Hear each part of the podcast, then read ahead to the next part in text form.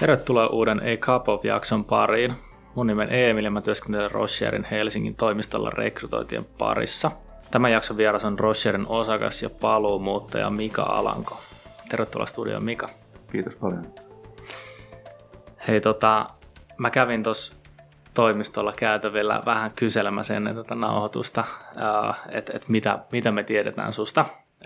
Ja, ja nousi muutamia kommentteja esille, haluatko kuulla niitä?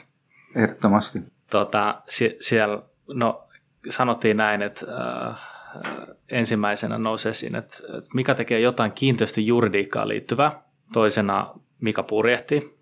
Kolmantena Mika on intohimoinen golfari. Ja sitten neljäntenä nousi tällainen kommentti, että äh, hänellä on 40 metrin mökki. Ja mä ihmettelin, että miten mökkiä voi, äh, mökin kokoa voi mitata metreissä, eikä neliömetreissä, mutta tällainen nousi. Ja viidentenä nousi, että kaikin puolin mu- ihan mukava tyyppi. Hyvin mielenkiintoisia ja ehkä jopa paikkansa pitäviä kommentteja. Onko jotain, mitä tota, haluat lisätä? Kuka olet? No ehkä tuota voisi ensinnäkin selventää, että mitä 40 metrin mökki tarkoittaa. Se on julkisivun pituus. Siinä on kyllä mukana autotalli, että ei ole mitenkään poikkeuksellisesta rakennuksesta kysymys. Okei. Okay. Mutta taustasta ehkä vähän voisi, voisi kertoa 58-vuotias, eli jonkin verran kokemusta asianajoalalta. Yli 30 vuotta sitten aloitin asianajouraani ensiksi pienessä Beckert Vesamaa nimisessä yhden osakkaan, yhden avustavan lakimiehen toimistossa. Sieltä sitten hyvin nopeasti reilu vuoden jälkeen liikejuridikan pariin Bytsov et nimiseen toimistoon ja siellä, siellä seitsemän vuotta ja, ja vuonna 1999 ää, tulin Rocherille. Olin Bytsovilla partneri, mutta vaihdettuani Rocherille tulin tänne avustavaksi lakimieheksi ja ja tota noin, niin seuraavana vuonna 2000 sitten, ää, sitten minut kutsuttiin partneriksi. Lähdin perustamaan Rocherin Tampereen toimistoa. Siihen aikaan Rocherilla oli, oli maakuntatoimistoja ensiksi Vaasassa, sen jälkeen sitten yliopistokaupungeissa ää, Oulu, Tampere ja Turku. Ja tosiaan Tampereen toimistoa lähdin perustamaan vuonna 2000 ja olin siellä pari vuotta. Sen jälkeen palasin Helsingin toimistoon tein ensiksi teknologialiitännäisiä yritystransaktioita, mutta 2007 vuodesta eteenpäin olen ollut kiinteistö, kiinteistöpraktiikassa ja, ja tota noin, niin, ää, vedin kiinteistöpraktiikkaa sitten aina vuoteen 2021, jonka, jolloin, jolloin sitten lähdin, lähdin toimistolta ja menin HKR Property Partners Oy-nimiseen kiinteistökehitysyhtiön toimitusjohtajaksi. Sä oot tota, pitkän linjan roskislainen ja, ja tota, käynyt, käynyt vähän katsomassa niin toista puolta nyt ja tullut takaisin. Kerro vähän hei tästä, tästä tota, mikä oli taustalla, että lähdit meiltä muutama vuosi sitten ja tota, nyt tulit paluumuuttajana takaisin. Tosiaan 22 vuotta vierähti äh, Roskiksella ensimmäisessä stintissä ja, ja tota noin, äh, ehkä syyt lähtöön liittyi siihen, että tuli aika paljon tehtyä 2010-luvun loppupuolella tota noin, niin kiinteistötransaktioiden parissa yhä kiihtyvällä tahdilla ja sitten alkoi tulla semmoinen tunne, että olisi kiva nähdä myös jotain muuta, muuta kuin tämän osto- ja myyntiliikkeen pyörittämistä ja, ja tota noin, silloin avautuu mahdollisuus liittyä kiinteistökehitysyhtiön yhtiön, tota noin, niin tiimiin ja se tuntui silloin houkuttelevalta. Mm. Ja sitten palasit takaisin nyt. Kaussa olet ollut meillä viikon kaksi. Ää, vajaa viikon maanantaina aloitin. Joo. Joo, tulin takaisin. Ää, siihen viihdyin erittäin hyvin HGRllä. Siellä oli hyvin erilaisia ää, asioita pöydällä kuin mitä, mitä asianajana täällä Rocherilla. kun, kun olin, olin toimitusjohtajan roolissa, kun menin sinne, niin sovimme yhtiön omistajan ja hallituksen puheenjohtajan kanssa, että en, en, en mene sinne juristiksi, vaan menen sinne nimenomaan tekemään muita, muita asioita. Ja, ja tota noin, se oli erittäin hieno kokemus kokonaisuutena. Valitettavasti taloudellinen toimintaympäristö kiinteistökehittäjillä, niin kuin koko kiinteistötoimialalla tällä hetkellä on erittäin haastava. Ja se strategia, mitä lähdin sinne toteuttamaan toimitusjohtajan ominaisuudessa, ei enää tässä taloudellisessa ympäristössä ole, ole relevanttia toimiva, niin, niin totesin, että pystyn heitä auttamaan paremmin juristina mm. ja asianajajana ja viemään heidän prosessejaan eteenpäin tässä roolissa. Ja, ja, tota noin, niin, ja, ja sen takia palasin, palasin Rocherille. Ja sulla olisi varmaan ollut, tai ajattelen itse näin, että olisi varmasti ollut mahdollisuuksia tuossa tehdä erilaisia ratkaisuja, siis niin kuin töiden osalta, mutta kuitenkin halusit palata tänne. Oliko joku sellainen syy, miksi, miksi halusit tulla takaisin tai mikä, mi, millaisia niin kuin tästä nyt tavoitteita sulla on sitten, mihin, haluat, mihin suuntaan haluat ehkä tuota kiinteistötiimiä meillä viedä? No jotenkin tietysti, että miksi, miksi, miksi halusin palata, tai siinä on kaksi, kaksi osaa kysymyksessä, että miksi Rocherille ja miksi, miksi sitten advokaatiksi. Ensimmäiseen kysymykseen, miksi Rocherille, se on erittäin helppo, helppo vastata. Silloin kun mä lähdin aikoinaan 21 kesällä täältä, niin mä sanoin, sanoin silloiselle partnerikollegoille, että, että jos joskus juridiikkaa vielä tulen harjoittamaan, niin harjoitan sitä Rocherilla, jos se vaan Rocherille käy. Ei ollut muita vaihtoehtoja.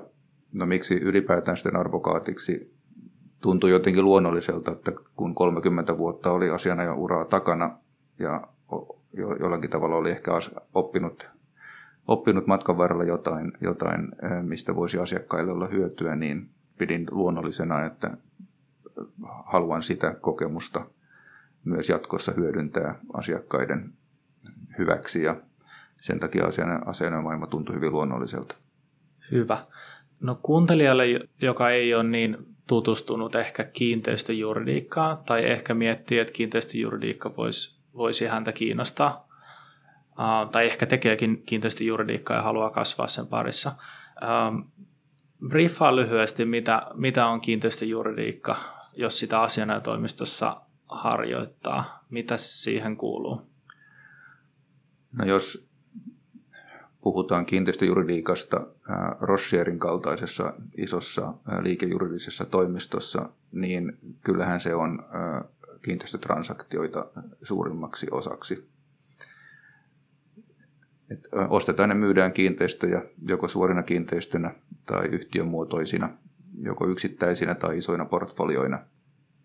Mutta sen, sen lisäksi tulee tietysti tulee muitakin niin kuin kiinteistö, kiinteistöön liittyviä toimeksiantotyyppejä, erityisesti kiinteistöhallintaan liittyviä, liittyviä tehtäviä, vuokrasopimusten laatimista, hallinnointiin liittyvien, liittyvien sopimusten laatimista – ja sitten kolmantena kokonaisuutena on kiinteistökehitykseen liittyvät, liittyvät juridiset kysymykset, maankäyttö- ja rakennus, rakentamiseen liittyvät kysymykset, kiinteistön muodostamiseen liittyvät kysymykset. Et, et, et, tällaisten kysymysten parissa täällä, täällä Rocherin tiimi, tiimi painii. Sen lisäksi tietysti avustamme muita praktiikkaryhmiä sellaisissa toimeksiannoissa, joissa mahdollisesti kiinteistöt jollakin tavalla sitten liittyvät niiden toimeksiantojen hoitamiseen. Hmm. Onko sulla itsellä joku tietty osa-alue tuosta, mitä sä, miss, missä sä oot erityisen asiantuntija tai, tai vedät, ää, ja, ja mi, miten muuten on meillä tiimi, toi kiinteistötiimi muodostunut, millainen tiimi meillä on? No siis on oma osaaminen varmaankin kyllä keskittyy itse kiinteistötransaktioprosessiin ja siihen liittyvään sopimusjuridiikkaan sekä neuvotteluihin. Niitä olen tehnyt sen reilu 15 vuotta ja siihen se osaaminen varmaan keskittyy. Kiinteistöoikeudellinen substanssijuridiikka ei ole, ole ehkä sitä mun kaikkein vahvinta aluetta. Se ei ole niissä tehtävissä, missä minä olen ollut, ollut urani aikana, niin ollut koskaan se, se tota noin, niin keskeinen alue, mistä minulta on pyydetty, pyydetty tota noin, niin, advicea tai, tai, tai apua. Useimmiten nämä kiinteistösubstanssijuridiset kysymykset ovat sitten niin kuin tiimin, tiimin vastuulla ja, ja, tot, ja totta kai sitten mahdolliset tulkintakysymykset tulee omallekin pöydälle, pöydälle että, että viime, viimeinen sana pitää tietysti tulla partnerilta, mutta, mutta kyllä niin kuin prosessin hallinta ja neuvottelut on ne oma, omat vahvuudet. Tiimissä on yleensä aina projektikohtaisesti yksi seniorimpi juristi ja, ja sitten tarvittava määrä nuorempia, nuorempia juristeja riippuen siitä, siitä tota noin, projektin koosta. Mutta perus kiinteistötransaktio varmaan käsittää, käsittää sen, että seniori, seniorijuristi on, on projektimanageri ja huolehtii siitä, että projekti menee eteenpäin ja pysyy, pysyy hallussa ja, ja sitten nuoremmat juristit huolehtivat eri kokonaisuuksista liittyen dokumentointiin ja, ja sitten due diligence-tehtäviin. No nythän on ollut paljon puhetta ja tietysti tosi paljon pöydällä tämä kiinteistömarkkina Suomessa ja varmasti Pohjoismaissa myös. Miltä markkina näyttää sun silmissä tällä hetkellä? No tietysti kun tulen kiinteistökehitysmaailmasta, niin voisi sanoa, että markkina on ehkä vähän se näyttää hieman erilaiselta riippuen, riippuen siitä, että mistä kohdasta kiinteistömarkkinaa sitä katsoo. Jos katsoo kiinteistökehittäjän näkökulmasta, niin se näyttää aika synkältä, tai kiinteistökehittämisen polttoaine on velka. Ja pankit ovat tällä hetkellä hyvin varovaisia antamaan velkarahoitusta kiinteistökehitysprojekteihin – jolloin kiinteistökehitysprojekteja voidaan viedä vain omalla pääomalla eteenpäin. Ja se on erittäin ongelmallista, koska silloin taloudelliset tunnusluvut hankkeessa eivät oikein täyty. Eli todennäköisesti kiinteistökehitysmarkkina on se, joka tulee toipumaan tästä, tästä tota noin, korkeasta korkoympäristöstä viimeisenä. Ja vasta sitten, kun pankit palaavat takaisin rahoitusmarkkinalle myös kiinteistökehittäjien osalta. Mutta toinen, toinen näkökulma tietysti on sitten niin kiinteistömar- kiinteistötransaktiomarkkina, jossa uskoisin, että kun, kun transaktiomarkkinoilla niin kysymys on siitä, että löytääkö ostaja ja myyjä toisensa kohteen hinnan suhteen. Ja nyt kun selkeästi näyttää siltä, että korkojen nousuminen on päättynyt, inflaatio alkaa pikkuhiljaa laske, laskemaan ja on laskenut jo jonkin aikaa, et nyt on kysymys vain siitä, että missä aikataulussa tämä tulee tapahtumaan, mutta selkeästi jo se, että osapuolet tietävät, että korot eivät enää nouse, on, on niin kuin, ö, syy sille, että, että transaktiota tulee, tai transaktiota alkaa myös, myös tota noin, tulemaan markkinoilla enemmän ja enemmän. Että uskoisin, että transaktiomarkkina, vaikka ei ehkä palaisi samoihin lukuihin kuin se oli, oli tota noin, ennen tätä tätä inflaation nousua ja korkojen nousua, niin, niin tulee tervehtymään kyllä lähelle normaalia tota noin, osittain jotain vuoden puolelle viimeistään ensi vuonna. Mitäs toi tarkoittaa tota, yksityishenkilöille? Mietitään nyt, että äh, puhuttiin tuossa mökistä, mutta jos haluaa vaikka, niin kun, jos miettii asunnon ostamista tai, tai mökin rakentamista, niin suosittelisitko nyt? No asuntomarkkinat ei ole ehkä vahvin, vahvin puoli, mutta sanotaanko näin, että jos suunnittelee mökin rakentamista, niin jos rahoituksen saa vaan, vaan kuntoon, niin, niin ehdottomasti tällä hetkellä kannattaa olla liikkeellä, koska rak, rakentajia on vapaana markkinoilla, jolloin silloin myös hintapaine ainakin työn hinnassa on, on varmastikin alhaisempi. Ja uskoisin, että materiaalihinnatkin ovat, ovat jos eivät laskeneet, niin ainakin pysyvät sama, samana, että siinä mielessä – jos, jos olisin suunnittelemassa rakentamista, niin tämä on kyllä varmaan hyvä hetki, hetki olla siellä liikkeellä. Tarjontaa on paljon, mutta kysyntää vähän vai? Juuri näin. Joo. Tota, hei, otetaan tällainen vielä. Mielellään kuulisin sulta kolme oppia sun urasi aikana, jotka, jotka haluaisit jakaa kuuntelijalle. Sulla on pitkä ura takana. Mitä kaikkea on, on sattunut ja tapahtunut tai, tai mitä olet oppinut? No varmaan kaikkea on sattunut ja tapahtunut, ehkä niihin ei välttämättä halua, halua mennä, mennä mutta tota, totta kai jotain semmoisia ydinasioita, jää mieleen. Erityisesti nyt kun kävi, kävi katsomassa toimialaa myös, myös ulkopuolelta ja asiakkaan silmin, niin, niin ehkä kristallisoituu joitain, joitain asioita, mitä, mitkä ehkä olisivat pitäneet kristallisoitua aikaisemmin jo uran aikana, mutta, mutta kun, kun nyt tuli vasta tilaisuus katsella tosiaan ulkopuolelta.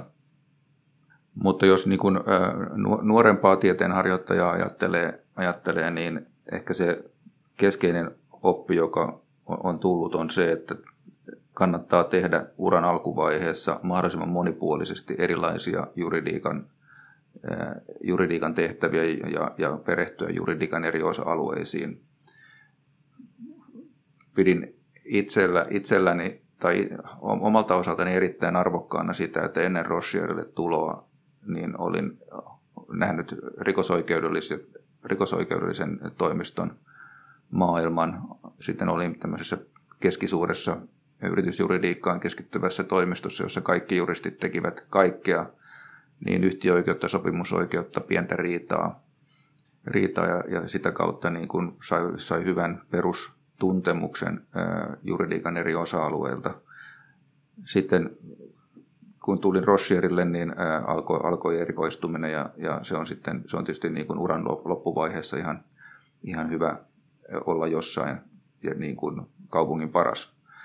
Mutta, mutta alkuvaiheessa kannattaa kyllä satsata, satsata siihen, että näkee, näkee mahdollisimman laaja-alaisesti erilaisia juridiikan osa-alueita. Sitten vasta tietää, mikä oikeasti kiinnostaa. Toinen oppi on ehkä, ehkä se, mikä sitten on tullut myöhemmässä vaiheessa, että juristin kehityspolku ei ole koskaan lineaarinen suora viiva ylös, ylöspäin, vaan tulee erilaisia hyppäyksiä uran aikana ja sen takia kannattaa olla kärsivällinen ja, ja tota noin, jos, jos on niin kuin näkemys siitä, että mitä, mitä haluaa, niin tehdä töitä sen eteen ja, ja kyllä, kyllä ne onnistumiset sitten tulee, kun vaan tekee, tekee ahkerasti duunia sen eteen. Ja sitten viimeisenä oppina ehkä voisi nostaa tämän, tämän tota noin niin, viimeisen kolmen vuoden, vuoden aikana kirkastuneen, kirkastuneen asian, että jos advokaattiura kiinnostaa, niin jossain vaiheessa ehdottomasti kannattaa käydä asiakkaan puolella katsomassa, että mitenkä asiakkaat ajattelevat näistä asioista, mitä, mitä asianajotoimistossa touhataan. Kun on asianajotoimistossa, niin, niin eletään maailmassa, jossa juridiikka on se keskeinen asia, minkä ympärillä koko, koko toiminta pyörii. Kun ollaan asiakkaan puolella, juridiikka on vain apuväline saavuttaa tiettyjä asioita. Ja sen ymmärtäminen on äärimmäisen tärkeää, että tietää millä tavalla asiakasta pystyy, pystyy parhailla tavalla, parhaimmalla tavalla auttamaan.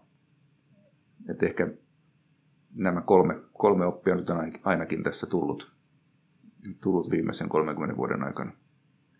Mahtavaa. Siinä on, siinä on hyvät vinkit mielenkiinnosta, omasta mielenkiinnosta kysyn, että vielä viimeisenä, että onko, mikä on Mikan, millaisia tavoitteita sulla on tästä eteenpäin, onko vielä joku steppi, mitä sä et ole ottanut tai, tai ehkä haluaisit ottaa?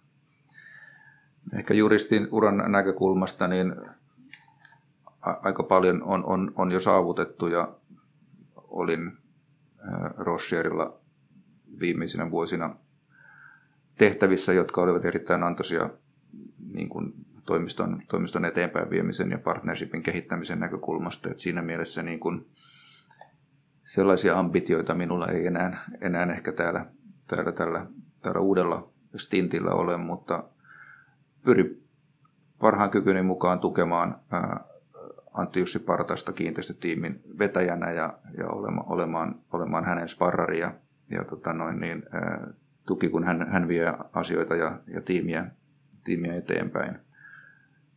Et ei mulla sen, sen suurempia tavoitteita. Tietysti sormet syyhyä päästä takaisin asiakastyöhön. Siihen varmasti pääset kyllä täällä. Hyvä. Hei kiitos. Tähän on hyvä lopettaa tämänkertainen jakso. Kiitos Mika ja kiitos kuulijat, kun viihdytte jakson loppuun asti. Maaliskuussa olisi taas uusi jakso uudella teemalla. Palataan silloin. Moi moi.